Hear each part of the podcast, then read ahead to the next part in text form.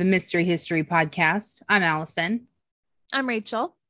Welcome to episode 108 on the Delphi murders, which I'm super not excited about. I'm not either. This looks terrible. You already know about this, don't you? I mean, a little bit, but not. I'm looking at some of these pictures in these notes, and I don't know if I'm going to be able to handle it. It's just sad. I mean, it's a sad situation because it's still unresolved. And it's fresh, right? Like, I mean, it's unsolved. 2017. yeah, But they get new, like, there's new evidence that came out in 2019, and you know, there's new stuff coming out all the time. Still very much open, very much open case, but it's just, it's it's very sad. Hits too close to home. yeah, All of those things. yeah. More recent.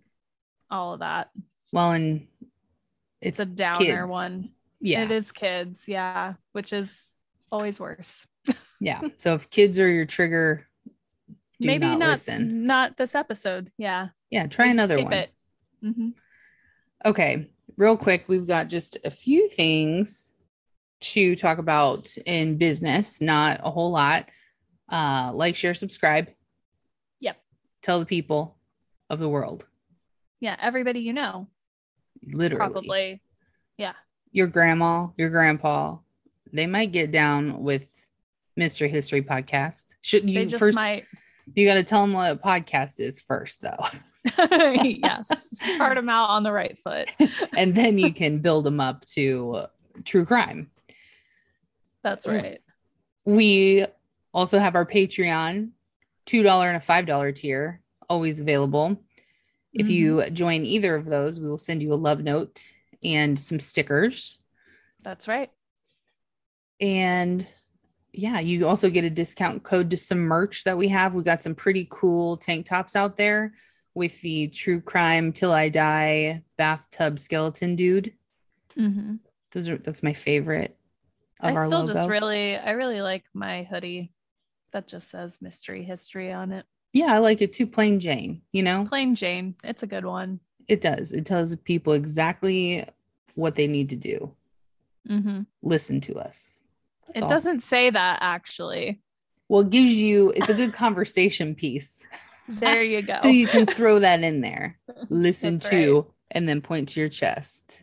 In hindsight, we probably should have put podcast on it.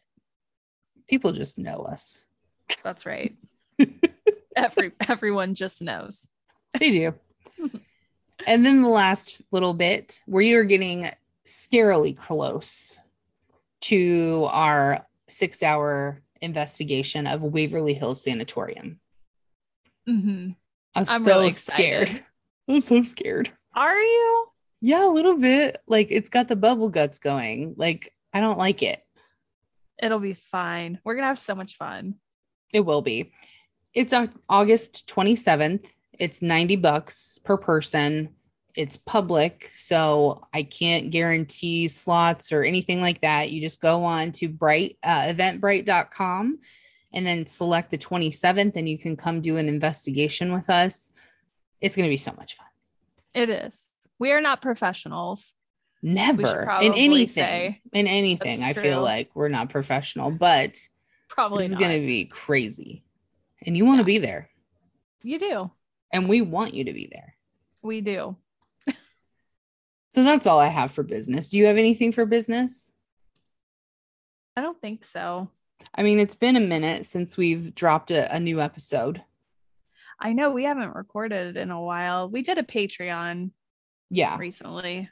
Yeah. We've had life get in our way of things, some vacations and things. So, um, Yeah, But we haven't been able to. Yeah, we're back. We're on a regular schedule now.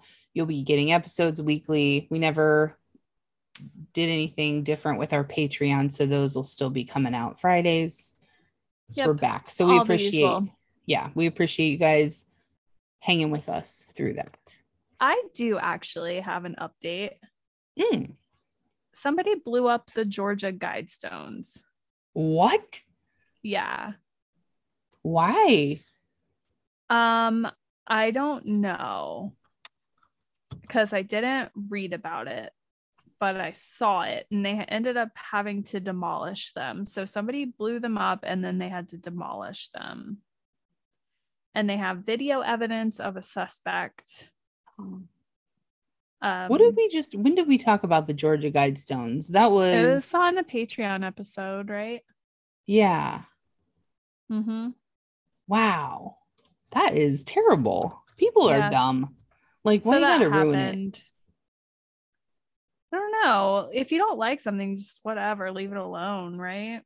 Yeah. And wasn't it just like it was those it was a group of guys that created the yeah, guidestones, but and it was kind of like aloof, like nobody really knew who what had built these things, but it had to do with like what do you call it? Other there was like a bunch of other languages and things on it, right? Yeah, and it had to do with religion, like yeah, some well, sort of religious connotation to it. Conservative Christians criticized it as satanic, which they do on everything. So maybe it was, you know, a very conservative Christian that didn't like it that blew it up. I mean, who knows, honestly. But you can get in so much trouble for something like that if you don't feel really strongly about it. and you could hurt people. I mean, yeah. I don't know if anybody to. would be around there at that time, but yeah, it was uh like four in the morning. Yeah. Wow. Well, that's but, nuts. Yeah, that we did do a Patreon on just the Georgia Guidestones, and it was episode 62. So if you want to join our Patreon, can listen about you can that. listen, and then you'll know that they blew up. Crazy. Yeah. And then two, I found out that the DNA evidence that I've been waiting so patiently for for Starved Rock is oh. expected in late July. They keep pushing it. They do. And if they do it one more time, I'm going to be really upset. yeah, or I'm going to stop caring. Know. I'm at the point now where I just need to let it go. Because we need to know if we really felt bad for a reason for that old fella or if he really did all of this because we've got some things to sort out yeah. in our psyche. But I was expecting the results out in what, like March or yeah, February? I, mean, I think yeah. it was February. I don't have this kind of attention span. right. Well, and if you want to know, if you want to know more about Starved Rock, that's a regular episode 94 where we talk about that. That was a really interesting episode. I thought it's a really crazy case. It really is. Yeah. I think that it drew me in from watching a documentary. And yeah. Then... and Rachel obviously has been very much invested in this and will give us an update as soon as they release these results sometime yeah. soon hopefully. I got my eyes on the prize over here. I don't cry about just anything jk right. i do. I do actually. But i want to know if i cried over somebody that murdered a bunch of people or not. Uh, and if he didn't do it which i hope he didn't that also brings a whole other slew of issues. Yeah i feel so bad. It's awful. Yeah it's a crazy story. Okay. Well, you want to get on this, this crazy story? Sure. Okay. Why don't you go ahead and start us off? All right. So we're going to start off um, with a timeline of the day leading up to these girls' disappearance and just kind of go from there. So on Sunday, February 12th, 2017, Liberty, Liberty German, who was 14 years old, and Abigail Williams decided to have a sleepover at Liberty's house, knowing that they didn't have school the next day. Um, they were staying at Liberty's grandparents' house. There wasn't any school on Monday because of snow days that were built into the school schedule, but the winter that year was really mild. Um, so they just had extra days off. Nice. After after winter. I know. I don't remember that ever no happening. We just had school yeah. like extra days of school. I remember having to make up school at the end of the year because we used too many snow days. That's what that's what happened to us. Yeah. yes. Um, so the girls do typical sleepover stuff, and Liberty's older sister Kelsey joins in. Kelsey said they all had a movie night and ate pizza. Aberdy, Aberdy, wow. Abigail called Abby and Liberty called Libby. They stay up really late. They paint a sign that says chocolate and take videos of each other just being goofy. So they had a real nice night, sleeping over, having fun. And this is in 2017. So this is like the internet is relevant not too mm-hmm. long ago. TikTok, not probably TikTok, Snapchat, whatever the kids are doing these days, they're doing it. Right.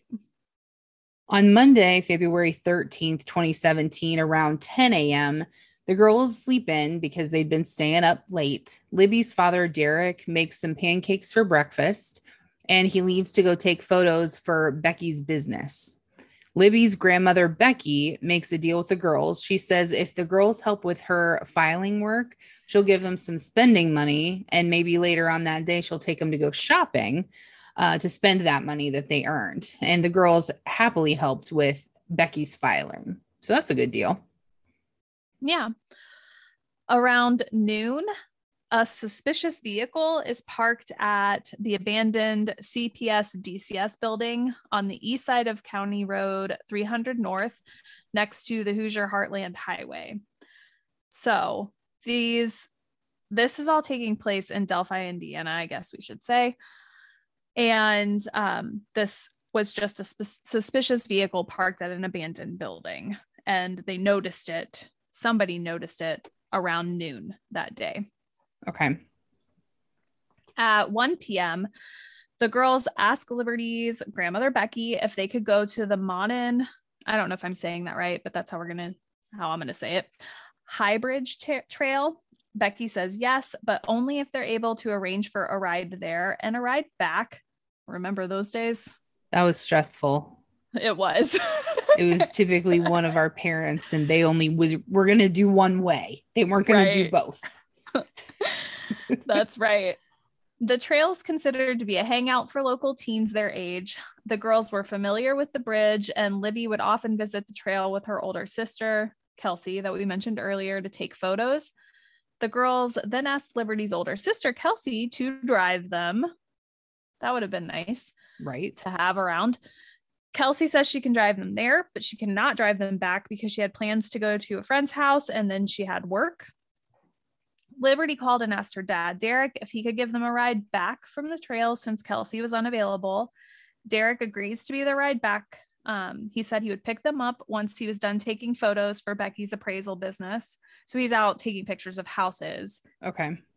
Um, he estimated that he would be done with his photography work in Frankfort in two hours. So again, this is one o'clock there was not a set time for the girls to return to the meeting point. Uh, the plan was that Derek would call or text them, and while he was driving there, so when he was getting close, he would call or text them so they could return to the trailhead to be picked up. The approximate time of when they might expect him to be there would be between 3 and 3:30. Okay, so around 1:30 p.m. about Kelsey picks up the girls to take them to the bridge.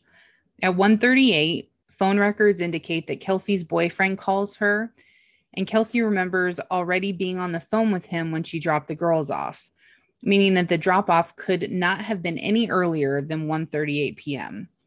Kelsey drops them off at the entrance at the High Bridge Trail that's across from the Mears Farm, an unofficial parking area. They were not dropped off at the Freedom Bridge parking area. Kelsey watches the girls walk until they got onto the trail, but she didn't notice anything unusual at the parking area before driving off.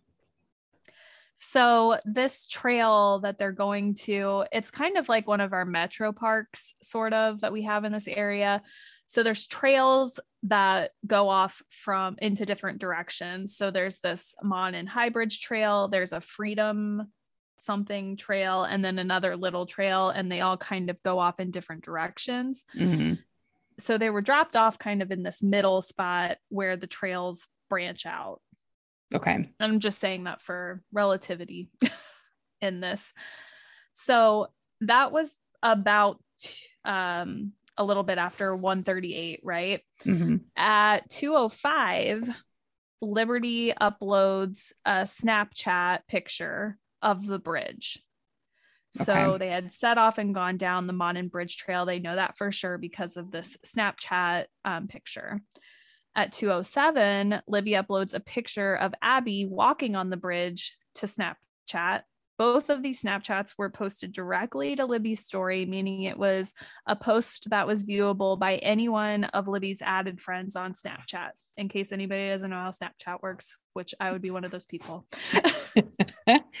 yeah, that's a little uh after our time, I guess. It's very hard to figure out all these apps. yeah, my old. niece, who is 13, takes all these pictures when she's over here. And I do have a Snapchat, but I don't like I don't have the app on my phone or anything. Mhm. Um, so she'll se- send me pictures and I'll have to get back, like load the app, get on there, save the pictures. like, can you please just text me? like, I don't want to have to do this. But anyway, so back to the story. They're both on her main story, so anyone can see them. Um, that is friends with her on Snapchat. And this bridge That's we'll crazy. talk yeah we'll talk about it later um in the notes but it is a like old railway kind of bridge and it is high and it is long and it looks decrepit and it's over a river yeah, it it's- looks like the bridge in Stand By Me, like the tr- the um, Yes. railroad tracks is what it reminds me of. i would be very hesitant to get on that bridge and this is this is a bridge that people like this is a trail. It's Right? an un it's an unofficial like trail and so it isn't like it isn't actually a metro park kind of situation it is an unofficial trail so people use that those to trails cross. and it's part of those trails but it's not like maintained by the city or anything like that That's it does- terrifying. not look safe There is no rails. Like I would there's no be rails standing in the middle and I would fall off the side, guaranteed. And the wood like if you look at Yeah. the wood slats like you could break an ankle or Oh yeah. i mean i don't think you can fall through them but you know an animal could I don't know. There I would be so pissed if if my child was on this bridge. Yeah. It Hmm. looks like, I mean, it's one of those things where if something bad happens while you're out on it, like You're screwed. there's nowhere to go. Yeah. Yeah.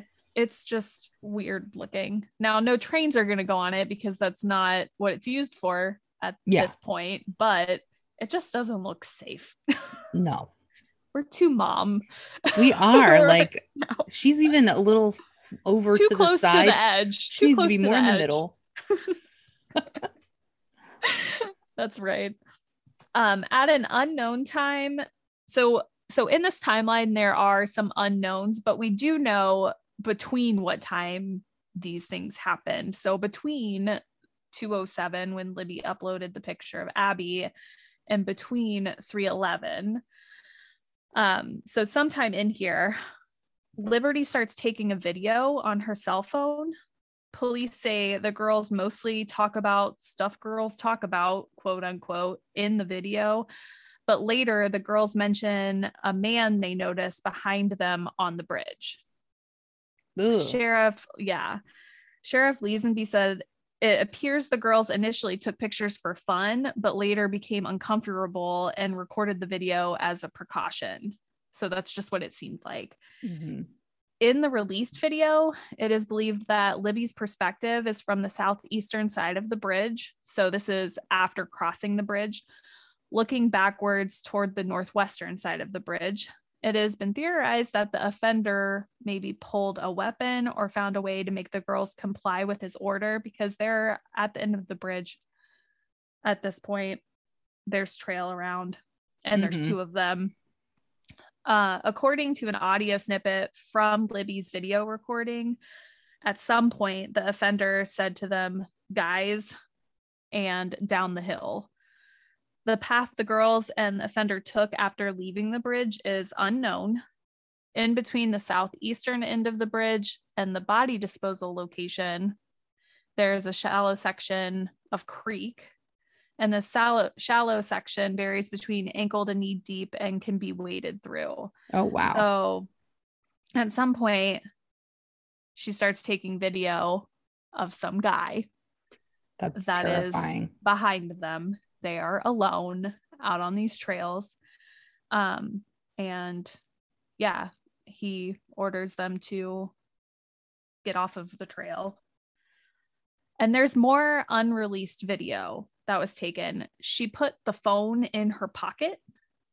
So While it's was just recording. audio recording. Mhm. Yeah, but you can hear what's going on. And they only released sections um, to where you can hear him. So again, it's just guys and down the hill. You can hear his voice. And I think that there was hope that people would recognize this The person's voice, Mhm. but they didn't want to release too much of what Sure. they had. Yeah. All right. 3:11 p.m. Libby's grandmother Becky has said call records show that Derek called Libby at 3:11 intending to tell them that he was getting close by and they should should start heading back to be picked up, but nobody answers the call. At 3:14, Derek pulls into the parking area, but he doesn't see the girls. He calls Liberty's phone, but no one picks up. Derek knows it's not like Liberty to ignore his texts and phone calls, especially whenever she's expecting him to call and let him know that they're there. He parks his car and he begins walking to the trail uh, to search for the girls. At around 3:15, about Derek reaches the point where the trail intersects and he stops a man dressed in a flannel shirt who's approaching the intersection coming from the 501 trail. He asks which is the, the Monon High Bridge Trail. okay. So he asks the man, "Did you see two did you happen to see two girls up there?" And the man said, "No, I did not, but there's a couple on the bridge." like a man and a woman couple. Right.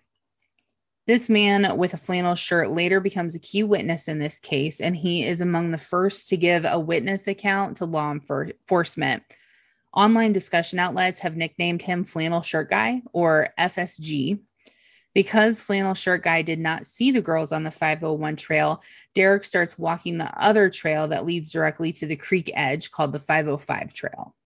And this is a short loop trail that goes around um, in a little circle, but 501 is the Monon High Bridge Trail. So at this point, 315, we know that there were multiple people On, on that. that trail.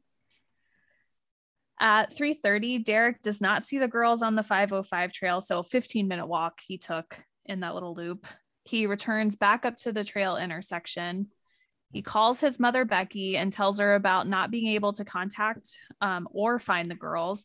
Derek asks Becky to try contacting them. Tara, Libby's aunt, was with Becky at the time, and both Becky and Tara start repeatedly calling and texting Libby, but they receive no response. What a gut drop. I know. At first, That- you're probably pissed, like, damn it, girls. Where are these girls? yeah. Right. And then after that, it's like, okay, they're connected to their phones all the time.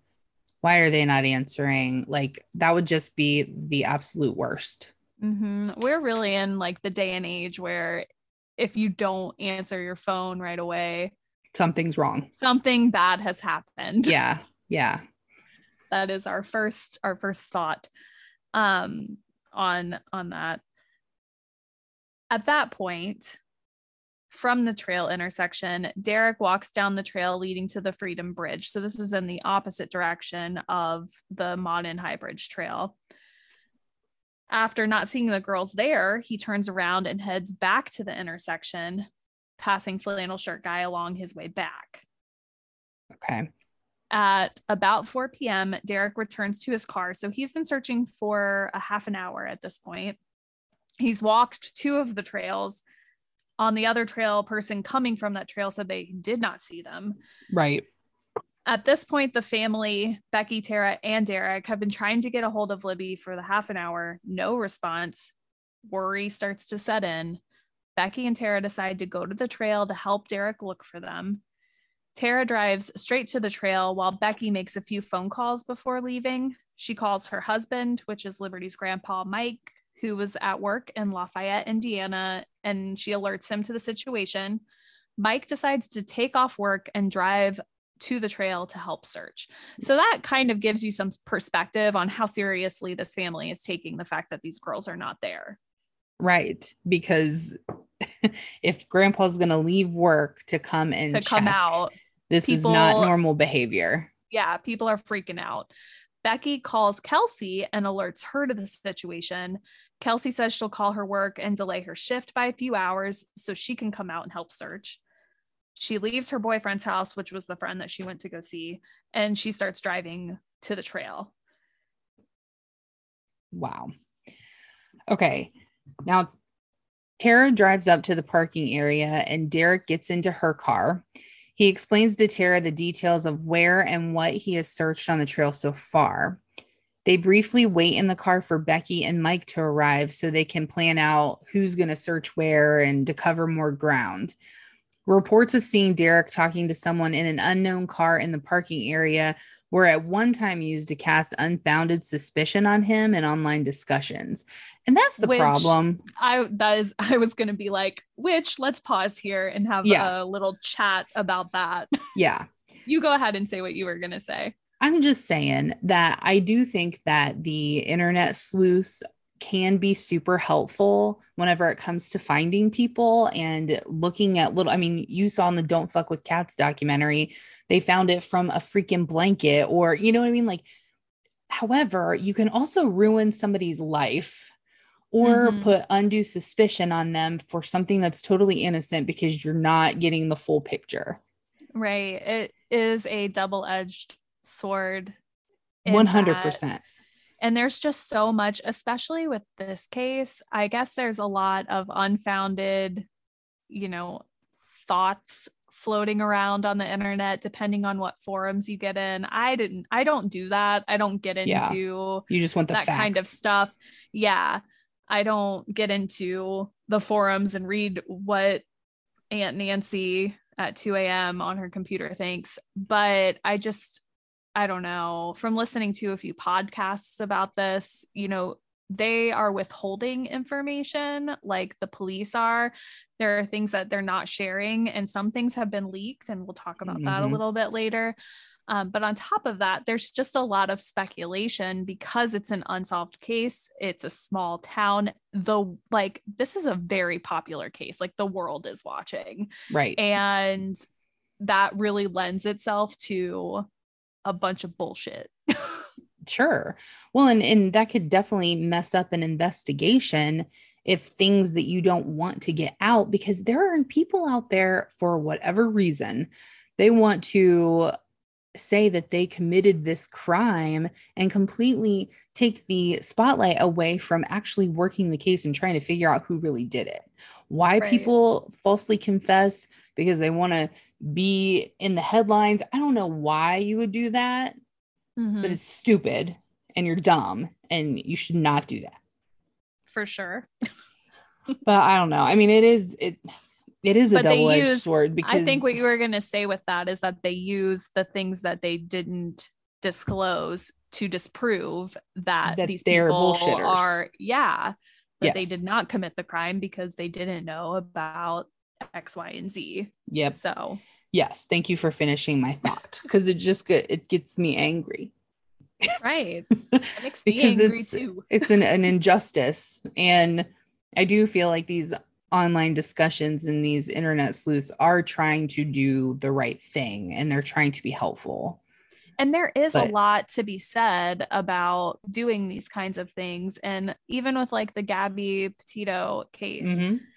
they posted on whatever forum Yeah. that they had seen like a lady posted that she had seen this van or that they picked him up hitchhiking. I mean, they got a lot of think that- information from that kind of stuff. yeah, I think it was Snapchat or TikTok. I can't remember which one, but the same kind of situation that they were using here, like just sharing information. Mhm. And while it's a it's a lovely thing because like we've talked about in the past from like the 1900s when people would just say, "Oh, yeah, they went on vacation," and really you just murdered them and nobody's going to know. I mean, the internet travels Yeah. a lot faster nowadays, which is nice, but it also can cannot be so nice. Mhm. Yes. So anyway, as Becky is about to leave for the trail, Libby's uncle Cody arrives. So now we've got even more family members coming to help. Becky informs him of what's going on and they drive to the trail together. They theorize about which path the girls may have taken um, if they were trying to walk home, which doesn't make sense because they knew that Derek was coming to pick them up, right? The only way that would make sense is if something happened to Libby's phone. So they and they didn't know where he was going to pick them up, even though that probably would have been discussed. And that is a good theory because I don't know my dad's number by heart. Mm-mm. If I were to lose my phone, I wouldn't know how to get a hold of them. Whose phone Which is- numbers do you have memorized? Any? Yours. I have yours memorized too, and my mom's because it's been the same since I Yeah. was 16. But Yeah. that's literally It Sa- Sarah's, I think. Yeah. I have Sarah's memorized. So Same. you, my mom, and Sarah, certainly not my husband's. yeah. Uh, No, I mm-mm. It has It's- changed too many times. Sarah's has been the same since we were 16. Yours has been the same since we were 16. And mine has been the same since we were 16. And my mom's. So all those are on lock in this brain that stopped remembering things. we are full There are- up here. there are no more places for phone numbers to go. Yeah. Yeah, but I mean, and then that is scary that you can't, you know, without your phone, that's your livelihood. You Yeah. can't get a hold of the people that you need to. right. Y'all better never change your numbers. I know, or else we'll never know each other's numbers again because that's No. all the room I have in there. Mm-hmm. Mm-hmm. At this point in time, the family is thinking that the girls had somehow gotten hurt on the trail from a fall on that sketchy ass bridge. Mhm. And Libby's phone had been damaged, probably falling off the side, which could have totally happened. Becky and Cody arrive at the parking area, but there's no available parking spots. So they park in a ditch nearby. So that means that it must be pretty busy if there's no parking Mhm. spots. Should be noted that there were several non-family vehicles and people at the trail on this time. So it was it was busy. Not just there's with family. people there. Yeah, I mean it's a park. That's what they're there for. The family members, so Mike, Becky, Derek, Tara, Cody, and Kelsey meet up and they start searching the area for the girls. Kelsey and Cody cross the Monon High Bridge and arrive at the southeast end, and they can see down a hill to the private driveway that's over there. They spend 20 to 30 minutes yelling the girls' names from that spot, but they hear no response. I would like to note that this time is it's an unknown time. It's not an exact time, but it's in between 4 and 5 p.m. Okay. From this location, Kelsey calls Libby's phone. She believes the call went through because she can hear it ringing on her own phone speaker, so it didn't go straight to voicemail. But Kelsey does not hear it ringing in the area. This is important because this is very close to where they found the girls. Okay. Kelsey's personal belief was the trail area was quiet enough that if a phone had been nearby where she was standing, she would have heard it ringing. At this point in time. Yes, it's possible that Libby's phone was set to silent or to vibrate. Right. As as they walk, Becky calls the cell phone company and that's AT&T and asks if they could ping Libby's phone to try to locate it. AT&T say they cannot do that for legal reasons.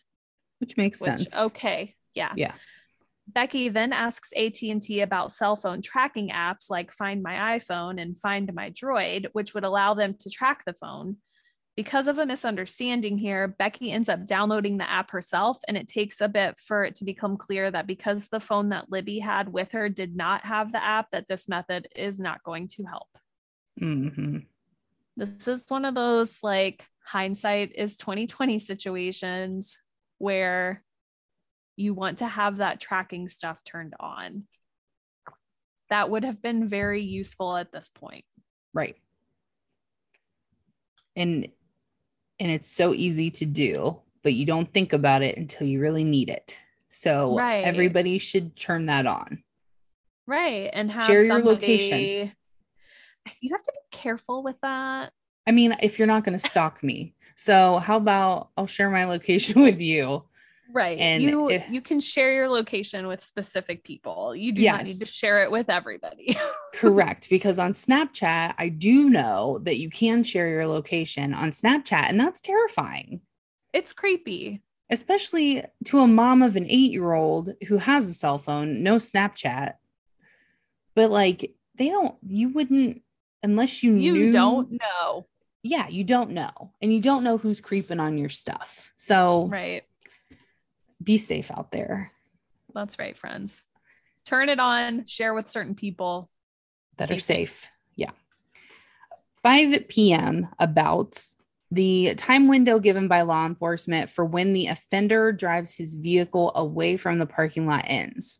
However, this time window should be taken as a really rough, loose estimate.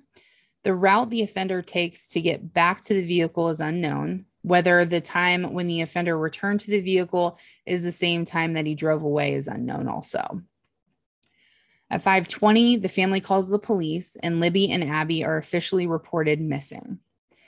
525 about Becky had been unable to get a hold of Abby's mom, Anna, by phone. So she drives over to Anna's house and she's told that Anna's at work. Mike calls Becky and informs her that the police requested for them both to drive to the police station, which is just a standard part of filing a missing persons report. Becky starts driving to Anna's work. Anna calls her, having just got a chance to check her phone, and Becky fills her in and they decide to meet up at the police station. What a Ugh. terrible phone call. Ugh. That is hurt that hurts my soul. I could not imagine receiving that phone call. Which that also would have been awful for Becky trying to get a hold of her for that long, too. Like, that's And- an added stress to the already stressful situation. Sure. Plus, you don't want to add undue stress to anybody whenever it might not, it might just be they're goofing off down at the creek and and all of this is for nothing.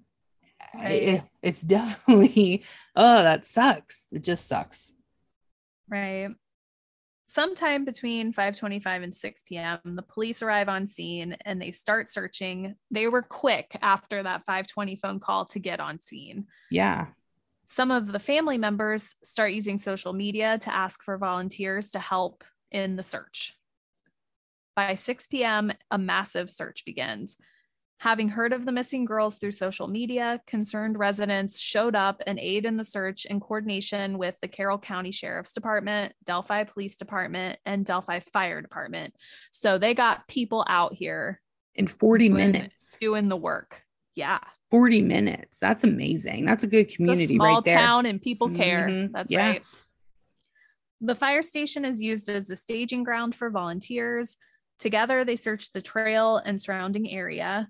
Meanwhile, Libby's sister Kelsey goes to the police station where they ask her about what she remembers from dropping the girls off earlier. Kelsey also shows the police the two Snapchats posted to Libby's story. So that's helpful in that it puts them there for sure at they a know certain that time. they're there. Yep. Okay, Uh, so this is oh sorry. No, you go ahead. This is between what 6 p.m. and 10 29 p.m. At Yeah, some just uh, at in some between point. there.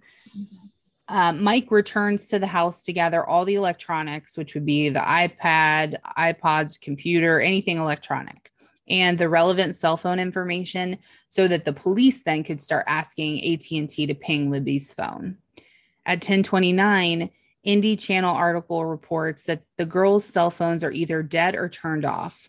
Source for this is not given within the article, so you don't know who who Said gave that. this Mhm. at 11:59 p.m. about uh, a WLFI article with an original published date of February 13th, 2017 said that dozens of deputies, Delphi police officers and firefighters have been out searching the banks. Drones have also been out. Leazenby said that the Department of Natural Resources were going to search the water Monday evening. But there's no original upload time listed for the article, just a date. So it it's could have been at any point. So 11, yeah. So 1159 is when we said this was put out, but it could have been could have been before earlier. that. It's Yeah. just- yeah. At 12 a.m., the officially sanctioned search is called off by law enforcement due to darkness and a concern for volunteer safety because you know people are up on that creepy bridge. yeah, where you could fall out. Oh my god. The search is planned to resume the next morning. Carroll County Sheriff Toby Leazenby says in a news release that there's no reason to suspect foul play or to believe the girls are in immediate danger. The biggest concern is exposure to the ele- elements because remember, this is February. Right. And Indiana gets just as cold as it does here, which is like It, It gets could get coldest in. February here. Yeah. But I think it's a mild, I mean, based on the snow situation, it seems like this was a mild year, but still. yeah, I mean they only have light jackets on in the picture. Yeah. So, So- it must not have been that cold out, but still cold enough. Firefighters and civilians unofficially continue to search throughout the night. So there's people out there, even though it's not sanctioned. At some point, Mike drives Becky home so that she can get some sleep. Along their drive, they observe many flashlights and just people everywhere, Oh, which is so sweet. yeah. After dropping Becky off, Mike comes back to the trail to continue searching. So they're out there all freaking night. I don't know. I don't know how you could leave. Like not not faulting Becky at any at, at all.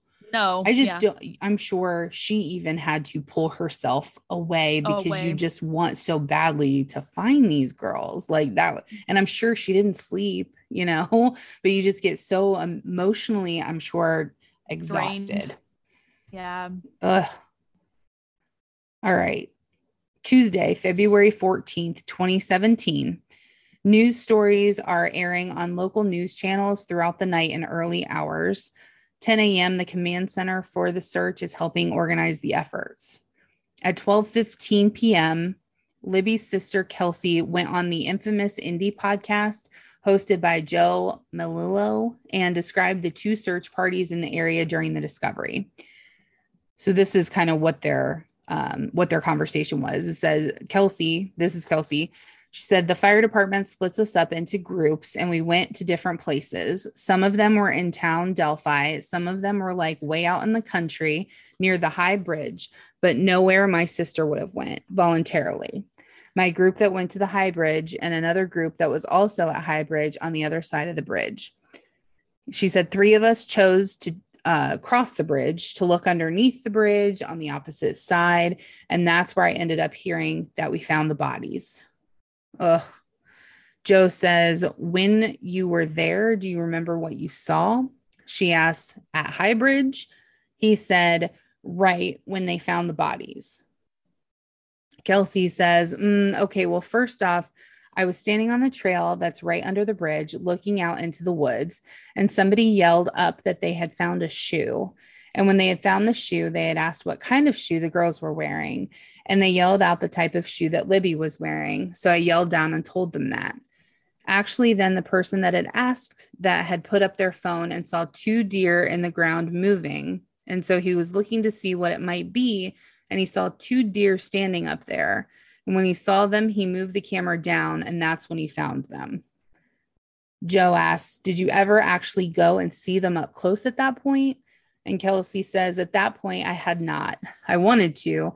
I wanted to run towards them, but the girl that was with me in my group had held me down and told me that we don't know who they are yet. We don't know that it's them. We don't know what they look like. We don't know. We don't know anything that's happening right now. So you can't go to them. And so she kind of held me and made sure that I stayed there so I wouldn't go towards it. Thank goodness. Yeah. That would be an image that she would never be able to get out of her mind. Like, And she, yeah, but I, I, I don't know I, if, I get wanting to go, but no. yeah, I'm very, I mean. I'm really glad that that person held her back yeah, because that would have been awful. In a Fox 59 article, Becky Patty reca- recounts the discovery. I apologize. I am having a really hard time reading. I don't know. it's late. what I don't know what's wrong, but words are not coming out of my mouth the way they are in my brain. They're used to that. Becky Patty recounts the discovery. He saw something. He could not figure out what it was. There were two deer standing up there, but as he looked up to see what that was, that is when he saw them, said Libby's grandma. It was a volunteer searcher who discovered the bodies of the Delphi teens lying in the grass between a group of trees deep in the woods. He called his wife, who was with us, and said, We found them. My sister came up and she was crying and she said, I'm so sorry, said Patty. The Indy Channel wrote an article describing the location as the bodies were found on private property about 50 feet from the shore of Deer Creek. A set of footprints are what led volunteers to the area the bodies were found. I just couldn't, as I'm sure those people wanted to help, but they didn't assume that they would find them that way. Right. I Ugh. imagine people were still thinking they were going to find them. Yeah, maybe they alive. got lost or whatever the case may be. Yes. At 2 p.m., a joint press conference is held by law enforcement with Indiana State Police PIO Kim Riley, Carroll County Sheriff Toby Lesenby. I think I said that wrong. Lesenby? I've been saying Lesenby, but who knows? And Delphi Police Chief Steve Mullins. They announced that two bodies had been found, but they don't confirm the identities of the body as Abby and Libby. They said search efforts were now going to be scaled back they said that the matter is now being investigated as a crime scene and that they suspect foul play. So what what else could you assume the bodies to be? You know what I mean? I think they can't say who it is not until confirmed. they have it confirmed exactly. Yeah. But when asked by the reporter, why do you believe there's foul play? Kim Riley responded, just the way the bodies were found. That's about all I can say at this point in time. And when asked, were they in the water, he responded, they were on the edge of the water. From what I understand, that's about the best I can tell you. So they're keeping everything pretty tight lipped. Yeah. It just happened. Yeah, literally. Yeah. I mean, this is two hours after. Two hours, if that. Yeah. On Wednesday, February 15th, 2017, around 8 a.m., the autopsy autopsies began in Terre Haute on the bodies that were discovered during Tuesday's search. At noon, the autopsy autopsies autopsies the autopsies are completed. Some other local news sources list this time as 10 a.m., but you know, somewhere around there. Local authorities convene a meeting after to discuss the findings. At 3 p.m., Indiana State Police and the Carroll County Sheriff's Department hold a news conference confirming that the bodies found Tuesday are those of Liberty and Abigail. They say the case is being investigated as a double homicide. Wow. And this, so I'm assuming this picture is maybe where they were kind of found in the trees there. It's around that area. Yeah. And then the next picture is the uh, a sign that gets used for there's a pothole Traffic. in the road and it right. says double homicide. I didn't know. Why would you? Why? I think that that's like sanctioning off the area. To maybe close like, it down. Maybe so it says road closed due to double homicide or something like that. That's but I don't know. Shit. Yeah, that's quite an announcement. Because I feel like people will be like, "Oh, let me oh, go look at that. See that." Right and they won't and then that'll just get the evidence all over the place. All messed up right. So then the next section is evidence. Yeah so now we're going to talk a little bit about what evidence there is and one of the biggest things are these sketches. There were people out on that trail when this happened. And this kind of is what really blows my mind when we talk about this because it's not like these trails are 500 miles long, right? They're all relatively short. Mm-hmm. Right. They're all a couple of miles tops. And there's enough people to fill a parking lot out on these trails. There are you know their her dad liberty's dad ran into multiple people there was mm-hmm. there were people about so on april 22nd 2019 so this is two years later A sketch of the person who the Indiana State Police believe attacked Libby and Abby was released during a press, press conference detailing a, a new direction the investigation was taking. This sketch replaced an older sketch that was provided on July 17th, 2017. So, just to two years here, after the original sketch. Yeah. So to reiterate, there was a sketch that came out July 17th, 2017, saying this is a person of interest. This is the sketch of somebody we are interested in talking to. And then on April 22nd, 2019, a new sketch is released. The previous sketch was a composite sketch and was an artist's composite of the information collected by all the agencies involved in the double murder investigation, including the FBI. And mm, that was said by Indiana State Police Sergeant Kim Riley. The official stated reason for this change, according to the press release, is as the investigation has progressed, information has been continuously reviewed and examined, and this sketch more accurately depicts the face of the suspect from the video recorded on Liberty German's cell phone while she and Abigail were on the high bridge. During the conference, Police Superintendent Doug Carter said, We have concluded the first sketch released will become secondary as of today. The result of the new information and intelligence over time leads us to believe the sketch, which you will see shortly, is the person responsible for the murders of these two little girls. These two sketches are not the same person. No, they don't look alike. By like 20 years, too. Like, right. Yeah. Not the same. And if you look at the video still that Liberty took on her phone, I think it looks like the first sketch, the That's... old sketch that they're saying is no longer valid, but they're saying this new sketch is who's on the video. I agree with you because I looked at that, not the video, but the picture where you can kind of see somebody in the background yeah. there. And and maybe it's just our minds making up the rest of the body, but I would assume it would be more fit for that old sketch. And I just don't understand how it's not more fresh in somebody's mind two years later, even if oh, you... this new sketch was done in 2017. They just didn't release oh, it. And okay. we'll talk about that in a minute too. But okay, even still, I mean, that's very different. And he doesn't have a whole lot of features the new sketch compared to the old one. Like, yeah, the old sketch looks like a person that you could see and be like, that's somebody. Yeah, the there's sketch no... looks like a looks like somebody who very just talented teenager drew it. Yeah. yeah, it's too perfect to be a real person. A person's face. Yeah, it's it's weird. Wowie wow multi multi-agency task force clarifies points about the Delphi murder suspect sketches. So in Del- Delphi, Indiana, in the early days and months of the murder, information was developed about the suspect's description. It was initially believed the sketch had been in public view over the last two years of a person in the age range of the 40s to 50s, which was who they were kind of leaning towards.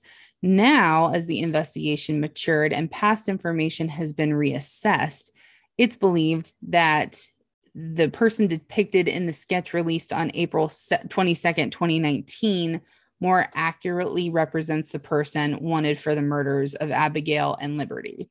And like I said, yeah, there's a big age difference there. Mm-hmm. Some important information about the two sketches is that they are not the same person. The person depicted in the originally released sketch is not presently a person of interest in the investigation. The sketch released on April 22nd, 2019, is representative of the face of the person captured in the video on Liberty German's cell phone as he was walking on the high bridge. Mm-hmm. The person in the sketch released in 2019 is described as having a youthful appearance, but could fall in the age range from his 20s to late 30s. This person's appearance could look differently today if they had grown a mustache, beard, or let their hair grow long or cut their hair shorter than depicted in the sketch. Members of the Delphi community should reflect back on people they know in the community that look similar to the sketch released in 2019, especially if that person has changed their appearance since the murders occurred in February of 2017. So Nothing. Right. I mean, It's- it's, it's two years. People It's change their appearance all the time. I don't know. That is weird. I don't like it. I don't like it. mm-mm. The new sketch was actually created earlier than the old sketch. So they did the new sketch actually first. And then they're like, Right. that's not it because it's terrible. It's that's of- not why they did that, ma'am. I know, but I'm just saying that could be why I would think so. Because it doesn't look like anybody. Um and this was according to the Indy Star article, and it, they write Master Trooper Taylor Bryant, Bryant, a sketch artist with Indiana who, State. who Allison has drugged through the mud at this point. Sorry, Taylor, but your shit's whack. He he drew this new sketch and told Indy Star a sketch is based on how a particular witness describes the suspect. If there are several witnesses, Bryant would draw a sketch for each description. Bryant did not draw a sketch that police released in July 2017 because they're like, ooh. Obviously. the witness is the main focus. So there's no input from law enforcement at all in generating the sketch other than the presence as the artist. So he's just putting the pen to paper, whatever they're telling him, that's what he's putting down. He uh, uses a facial identification reference sheet that has a list of different categories like the head shape, the eyebrows, noses, and the person will describe the suspect based on those categories. It's easier to do than to describe um, the suspect using just words. I could see that where you could just be like, it kind of Right. like this. It's a little roundy, you know, nose or whatever. So if you remember, the the originally released sketch was drawn off of the police force and the FBI. And so they thought this guy up people, in their mind. I guess, and now this new sketch was based off of witnesses using this sheet that sounds like it would be pretty nice to have if you're having to if you're having to describe somebody that you passed on a trail that mean- would make things a lot easier Okay, then But- we went to high school with this dude.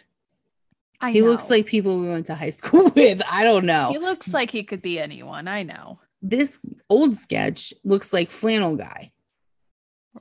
this old sketch looks like the guy in the freaking video Who's but they're saying it's guy. not it's not flannel guy don't do that to that poor man you I'm not. I just talked about internet sleuths. and here she goes. Here I go. No, I'm it's just not saying, him. if I you look at the two sketches, they're saying the the new sketch is the guy in the video, and the old sketch is not. I'm not seeing that, homies. they're high. I'm not man. seeing it. Yeah, I'm not seeing it either. Not. I don't know. Aren't they detectives? no. I feel like it's pretty uh easy to see. right. These sketches are not exact, Bryant says. Obviously. You don't say. the rendering are a ballpark estimation of what that person looks like. The new sketch was drawn by Bryant on February 17th, 2017, which was a few days after the victims' bodies were found. The picture was based on the description of a person who saw something that the person felt needed to be reported. So this is just one person that was just like, hey, Justin Timberlake was on this trail and he murdered him. I mean, doesn't it look like Justin Timberlake? like if you were a middle school girl and you were drawing Justin Timberlake. Yeah. Yes. I mean, mine wouldn't be that good, but come on, Yeah. Bryant, what are you doing? well, this is the sketch they're working off of now. This is who they say did did this and this is who they're looking for. Why switch focus to another person knowing that the sketches of are are of are of two different people brings up the question why did the investigation switch focus from their first suspect to another Libby's sister Kelsey responded on Twitter to questions related to the new sketch, saying, A recent development is what I understand. Yeah, they had created several sketches at the time that believe the other one was more credible. There was a reason for it. Thankful we have it now. The podcast, Best Case, Worst Case, claims to have heard from their sources that the man in the July 17th sketch was arrested and cleared, hence the change of suspects. Ah. The podcast is hosted by Jim Clemente, who worked for the FBI for 22 years, in part as a supervisory special agent in the behavioral analysis unit, and Francey Hakes, a former federal prosecutor and the country's first national coordinator for child exploitation prevention and interdiction, a post appointed by the U.S. Attorney General. So these are like some pretty Pretty high up, high ranking pants. folks. Yeah. Yeah. So I think they could probably be trusted as a source. Um, but yeah, How is So that not a conflict of interest? I guess they're don't retired. know. Yeah, they're both retired. So they no longer do either of those jobs. But Hmm. right. That's what that's what's going on. So apparently they talked to this first guy, let them go, and now have moved on to the second. the I'm second sorry, one. man. And I'll do this part because the notes are kind of wonkadoodle here. But the official descriptions accompanying the release of the new sketch. So when they release a new sketch like that, they have to have things that come along with it.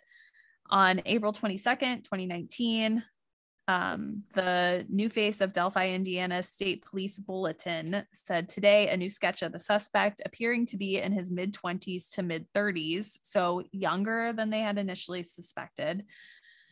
The press conference held on that same day, um, somebody was quoted as saying, We also believe that this person is from Delphi currently or has previously lived here, visits Delphi at a regular basis, or works here. We believe this person is currently between the age range of 18 and 40, but might appear younger than his true age. Yeah. So they're like really zero to opening a hundred. there. This guy Right. looks like he shops at Home Depot quite frequently. He's not, it's not Justin Timberlake, I'm telling you. Mm-mm. I don't know much about stuff, but I know this is to be true. That's all I'm going to say about that. But I know this. GPS data. Mike Patty reveals that he went back to the house to retrieve phone information and brought it to the police so they could start pinging Libby's phone. This would have had to have been sometime after they were officially reported missing on February 13th, 2017 at 5:20 p.m. An article is published by WLFI which interviews Mike Patty who says that the cell phone had been pinging around town. And here there is a cell phone tower, but the ping was last noted about five or six hours ago. And they said the phone is now dead. I saw the text where they got delivered, but they never got read. It is probable the pinging around town was a miscommunication around cell phone triangulation or cell phone tower malfunction. Would And that, be a bit? is like relatively unreliable as far as evidence goes the Right. self tower pinging stuff but it wouldn't i don't think at that point it really would have helped them anyway at that no point. not at that point in time. It i think they were really seem already like uh, passed away. gone. Hmm Mhm. Mike said that on February 13th, he went back to the house and collected the iPods, iPads, computers, or anything electronic gadgetry that I could come across to take back in to law enforcement. It is likely that all social media correspondence with the girls has been analyzed by the multi agency tax task force. So they looked that's into important everything a little bit later but yes they had access to those things. They've investigated that stuff. In- including this video right? So right. on february 13th 2016 libby took a video with 2017 what did i say? 2016 just got to keep you on your toes. I'm reading 2017, Libby took a video with audio that captured a man on the Monon High Bridge approaching them. The Monon Railroad was built through Carroll County from 1879 to 1881. And the first train went over the High Bridge in January of 1881. So, yeah, whenever we said that it was sketchy as hell, that's why, because it was built in 1879. Stay off the bridge. This route went from Chicago to Indianapolis and was called the airline route. The high bridge over Deer Creek is the second highest in the state at 63 feet and is 853 feet long. So just 63 again, feet. friends, friends that can't see the pictures right now. That shit is high and it is long and it is not safe looking. High as hell. High as hell. It's crazy. So, modern day Monon High Bridge, CSX Transportation ceased its use of the railroad in 1987. At the time of the homicides, the bridge was still owned by CSX, but was unofficially used by the community as a public trail. So that's what I was saying. It's like our metro parks, but it's not like our metro parks. The city is not maintaining this, it is just the community is using it. Since the homicides, Indiana Landmarks has taken ownership of the land, and after planned restoration has completed, it will officially be added to the Delphi Historic Trails. The Monon High Bridge Trail is 1.44 mile long. So Wow. again, those trails are not that long. What? Oh, so not this bridge. This bridge is only no. 853 feet. 853 feet. Okay, I was about to say, But the holy shit. Right? No, this is just the trail. So Better there was that freaking freedom on the bridge. Yeah. I would not sit on that. no, I would never go on that bridge. I'm Me too either. scared. Yeah, no, thank you. Um, but like I said, these trails are all. I think this is the longest trail Is off of the- those three trails. So the other ones were even shorter. So it's really, as far as trails go, not very long. The bridge was a very common backdrop for photo shoots like senior pictures and wedding photos. It was a place where young people hung out, and Libby herself had been there a lot of times. Mike Patty is quoted as saying, Why did we let them go out there? Well, that's because that's where all the kids were. There were kids there before them, there were kids there during, there were kids there after. So it was get it. just a common hangout place. We were in the woods all the time whenever we were kids, and we probably shouldn't have been out there by ourselves. I mean, I know. you just do that shit when you're kids, and it's nothing, it's not the parents' fault. It's nothing that they could do. And I could see why this, I mean, it is, it's terrifying, but it's also beautiful. Mhm. And as a kid, 15, you know, 14, 13, being up that high is probably kind of an adrenaline rush. Yeah. And while it's super unsafe, from what I can see, it's probably, you know, like, a, oh, well, nobody's ever fallen off this bridge. So it's fine. And you feel some sort of safety. Plus, whenever you're young like that, you just, you're going to live forever. Yeah. Right. There is no concern here. I think that what you just said is part of why this story really like hits home for me because where I grew up, there were a lot of woods. I grew up right next to a park, and Allie would come over all the time, you know, hmm and we would be out in those woods all day. And I was out in those woods all day, all the time. And I did have a couple of scary run ins. I don't think I was with you, but I remember being young teen, like maybe 12, 13, and some older guys that had to be like 18 started chasing me. And I remember who I was with now. It was Aaron. We were out walking and they were ahead of us. And it was on the street part where the road Mhm. was running through the park and they turned around and noticed us and turned around and started walking towards us and we turned around and started walking away from them and they started running That's and scary. we started running and we got away from them because we were far enough away but like who why right. Why would you do that? what were they doing Yeah.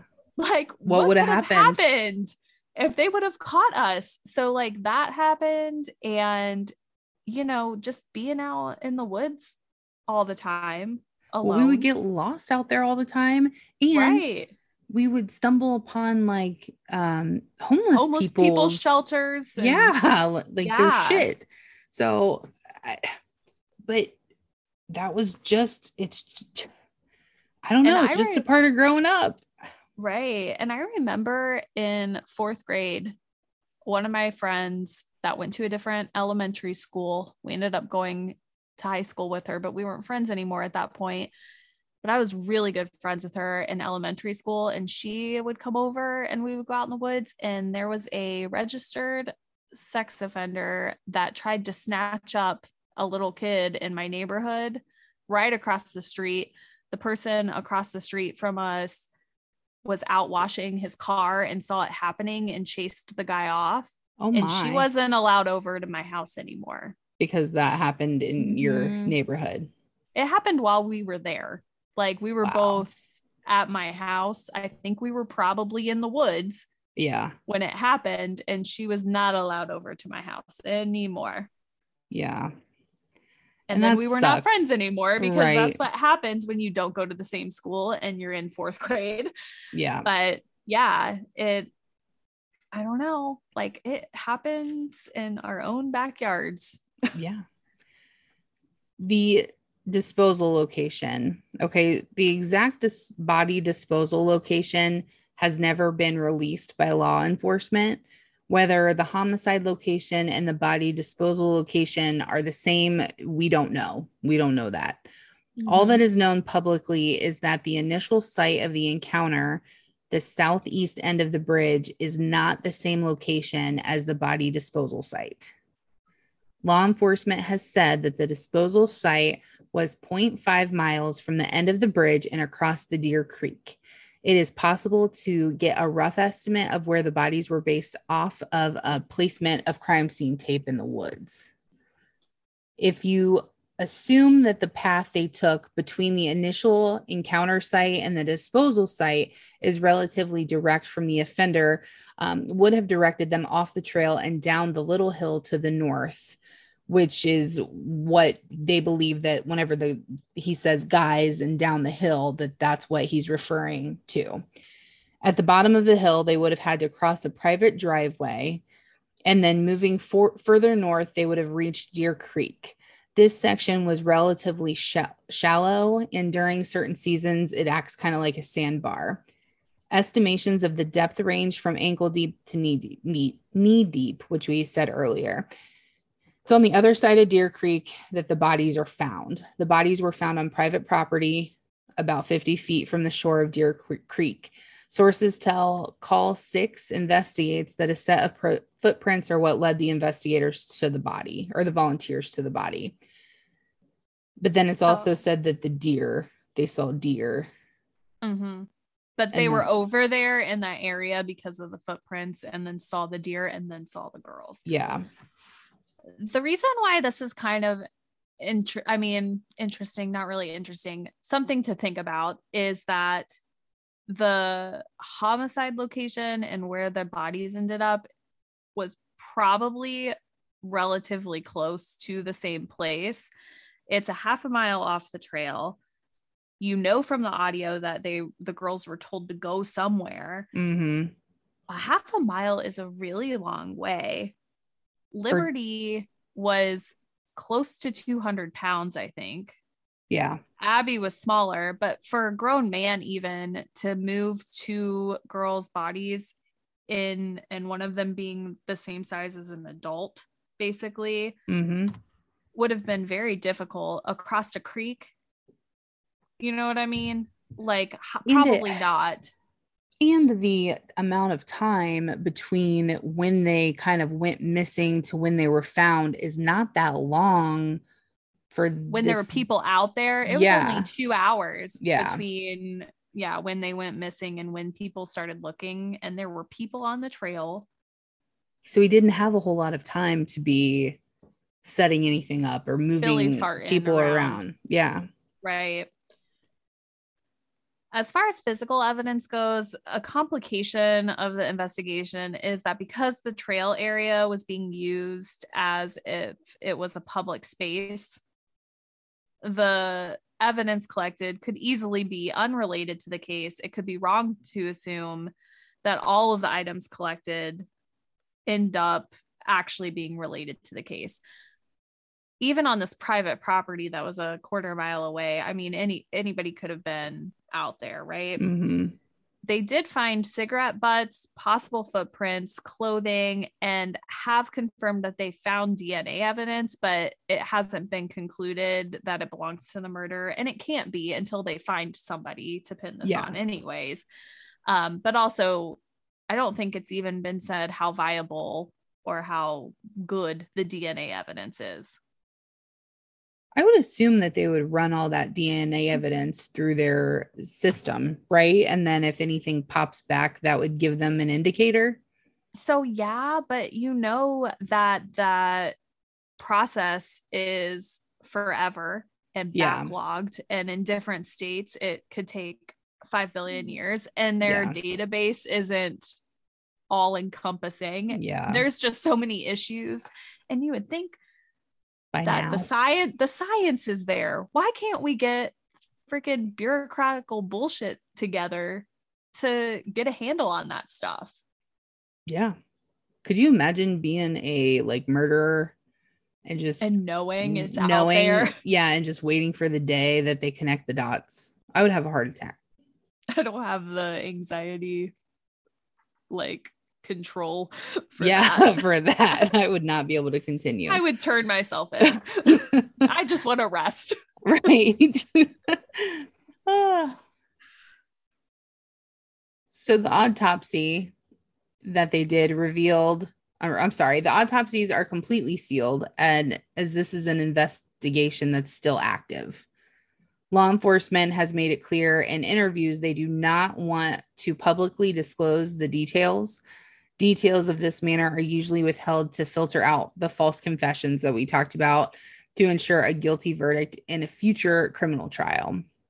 And then witnesses, law enforcement has never spoken publicly in reference to specific named witnesses or sightings. They have vaguely confirmed that there were multiple witnesses when describing the process of creating the composite sketch. News sources have also never directly referenced witness sightings of the offender. Knowledge of the witness sightings is mainly given by the family of the deceased and then through the social media rumors. Right. So there's a vehicle. I don't know why this, This is vehicle connected. is connected because where it's at is close, but not that close.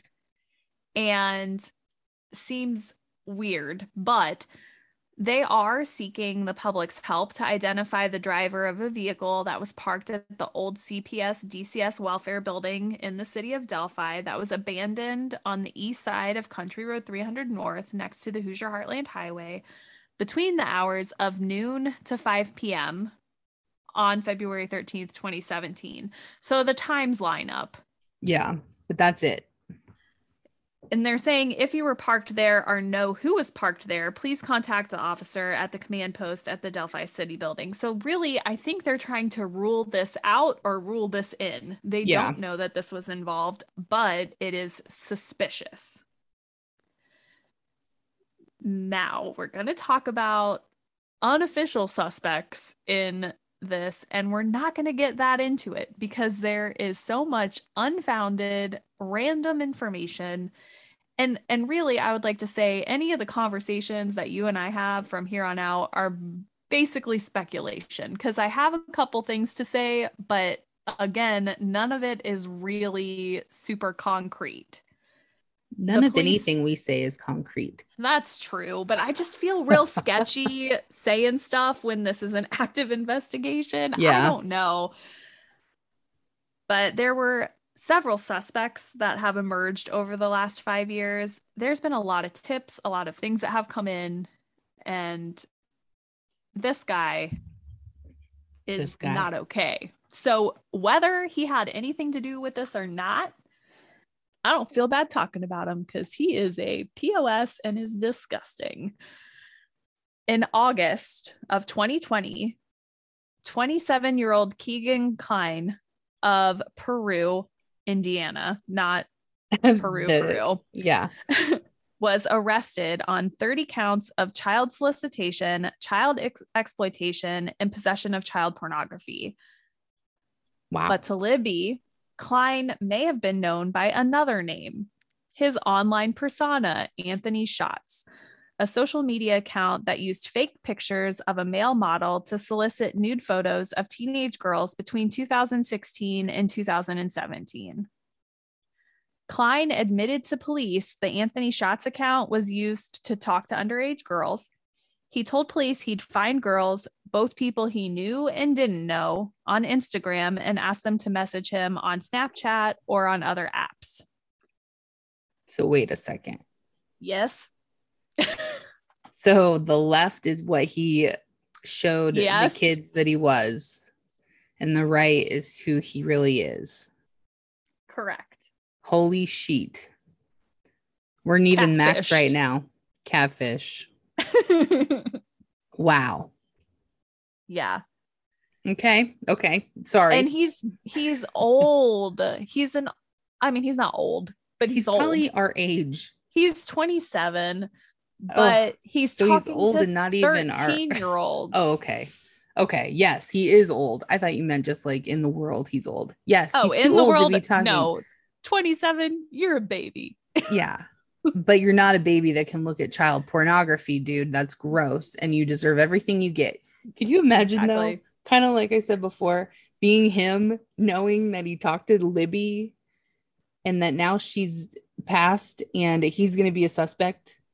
Yeah. and then knowing that he's got all this sh- other shit that he didn't Going murder on. anybody, but yeah, like but he might get- have.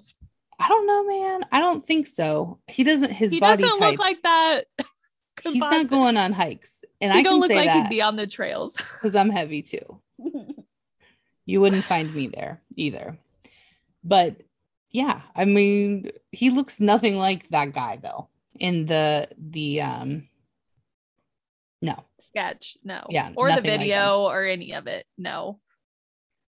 but he's still a piece of shit. I agree. Mm-hmm.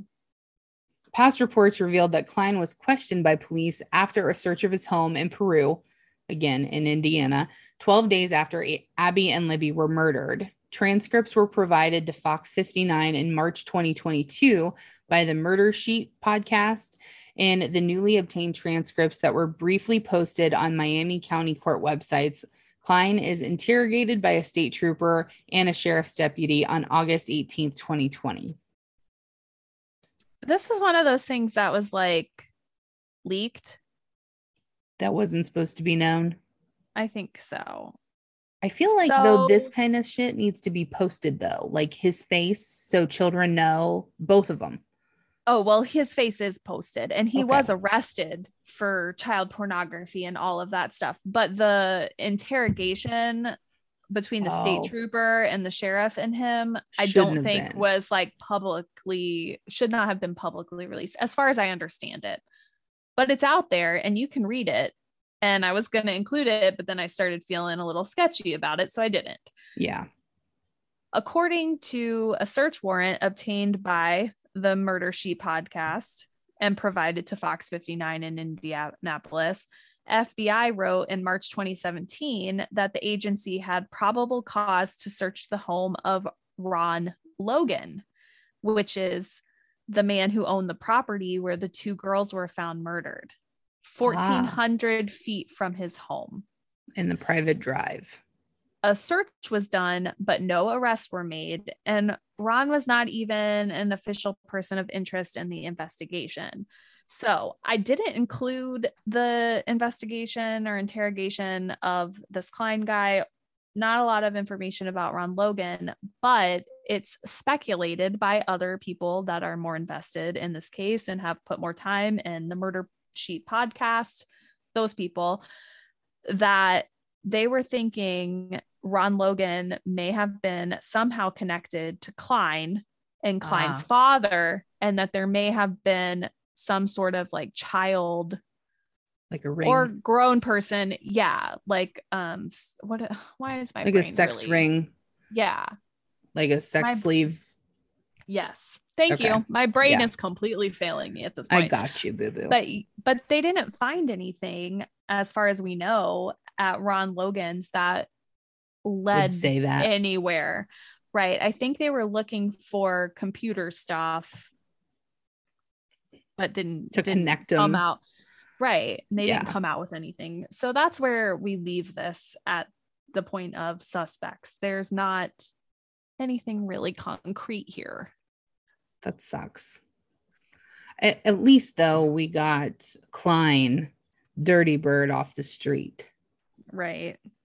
Hopefully for a long while. that. I hope so. Ugh. Now we're going to talk about the girls themselves. Before we do, something that I didn't put in here is that he was talking to Libby the the night before they disappeared.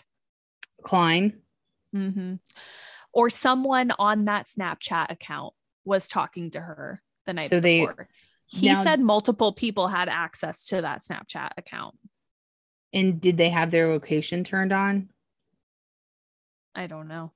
I would assume not, right? Because if they did, then they would have been able to find them via Snapchat. Snapchat When did they location. Maybe I don't know. When did they even start doing that Snapchat location thing? Because I don't think that's been around forever. I don't I don't know the answer to that. And that might be true too. Maybe it's not even a thing. However, if it was on, that would give more, you know, cause to Kline if he could see where she was located. Right. But then you would think on the other hand, that would also help her parents. He could Her see where family she find was him. located though, because she posted those Snapchats to her story on the bridge. but he was already there. Yeah. And I mean, yeah. I mean, I guess your yeah, your location doesn't need to be on whenever everybody in town knows what bridge you're on because they all know that bridge. too. Right. But again, they posted that at like 207 and were something happened that happened to them between that point and like three. Yeah. So I don't think anybody could get there that fast That- based on those Snapchats. But That's true.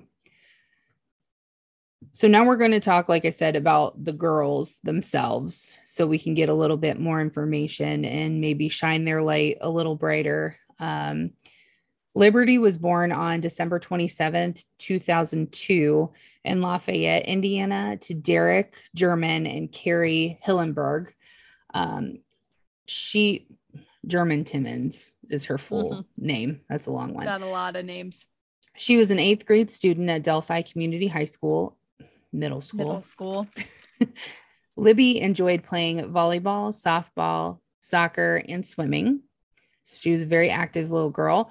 She liked to play alto saxophone in the school band and excelled in academics and prepping for the academic bowl and the high ability class at her middle school. So she was a smarty pants too. Mm-hmm. Um, Liberty was in the primary care of her paternal grandparents, Mike and Becky, who helped with trying to find her. She had four siblings Kelsi, who we talked about, and Glenna Myers, both of Delphi, and Alexis Timmons and Hayden Timmons, both of Harrodsburg, Kentucky. So two of them lived there and two of them did not. Libby would use sticky notes to leave messages of encouragement for others. Oh, this is sad. Yeah, I know. Becky said that she left me a note one day in my sun visor. It says, I love you. Thank you for all you do for me and Kelsi. And she wrote a sticky note for her sixth grade band teacher saying, Band is awesome. Oh, here we go. Mike said she called me one day and I had given her some money for some item at a school or a function, probably a $10 bill. She called me up and said, Grandpa, with the change, can I give it to somebody else? There's somebody who needs something. So that's the way she worked. It's the way she operated. So she was smart, athletic, cutie patootie, good person, heart, like, and terrible. All of the good things. yes. Abigail Williams. She was born June 23rd, 2003 in Sault Ste. Marie, Michigan, to her mother, Anna M. Williams. Abby was an eighth grader at Delphi Community Middle School, where she played alto saxophone in the school band, just like Libby, and was on the volleyball team. She enjoyed crafting and art, such as photography and painting.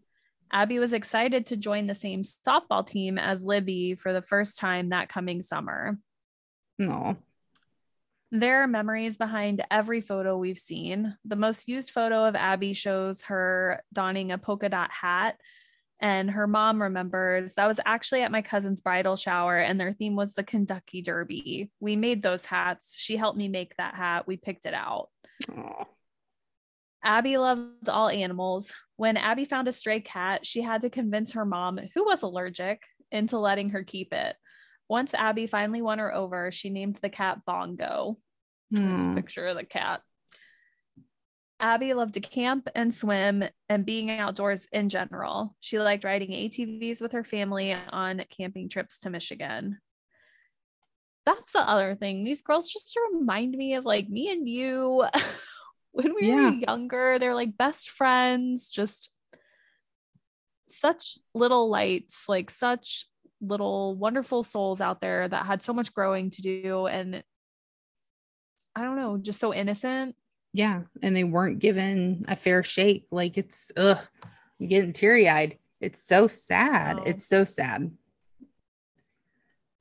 The families of the victims, the families of Abby and Libby in particular, Mike, Becky, Anna, and Kelsi have been very active media campaigning to keep the spotlight on this case. It's not very old.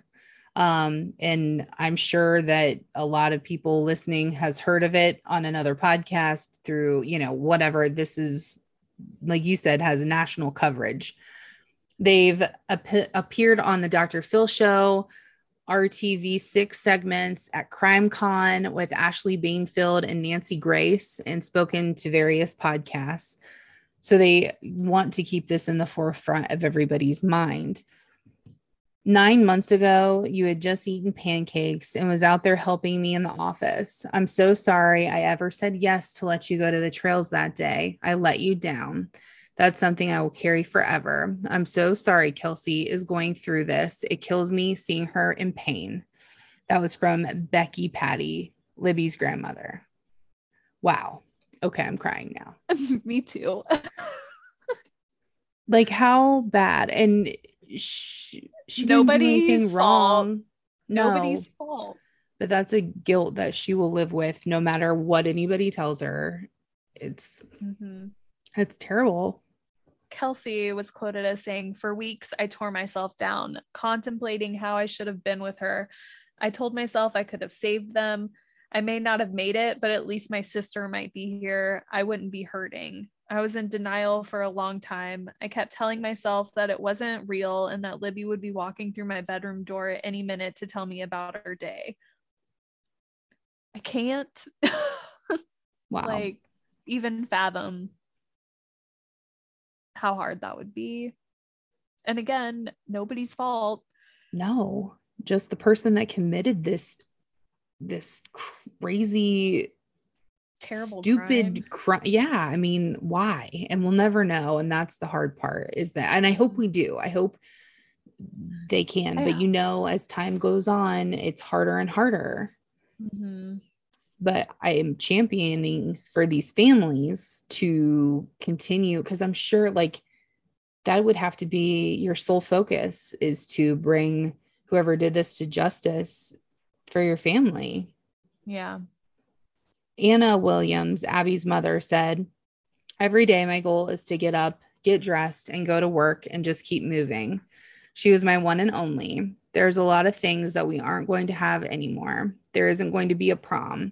There aren't going to be weddings, college, those things that you just think you're going to have. No.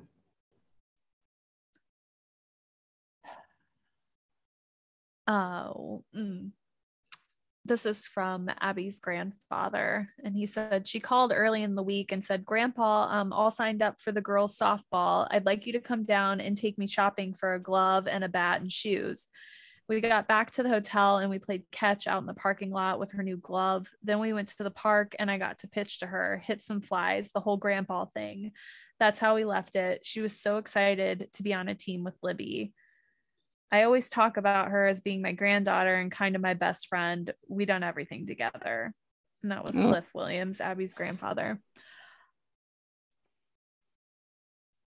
Terrible. Just, Yeah. And it's so hard hearing and seeing the quotes. It really makes you think about how these were real, real people, real little girls with these relationships with their family. And it's just so unresolved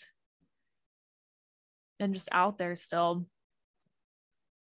But if anybody listening to this has a tip that they want to submit to investigators, you can do that and you're encouraged to do that sending it to this email which is abby and libby tip at c-a-c-o-s-h-r-f.com and we'll put that up Um, mhm. um, on instagram email is the preferred way to send tips to help solve the crime and information sent by email is kept confidential and is only shared with investigators so if you or somebody you know, anybody, anything that could help, uh, I'm sure that they would believe there's nothing too small um, Mhm. to send them an email and and see where it leads. So, yeah, oh, we don't do episodes about kids. I know. It's should be a rule. It is a rule, and we broke it, and it's. ugh. On the other So- hand, though, we have to think about the good thing that we're just helping them to get more Get information. yeah and hopefully mm-hmm. somebody somewhere saw something and they will bring this guy to justice Yeah. Whew. So I'll cite my sources and we will end the sad one. Um, the main source I used was a website called actusreus.com. And I'm going to read that out because I don't know if I said that right. It's A C T U S dash R E U S dot com.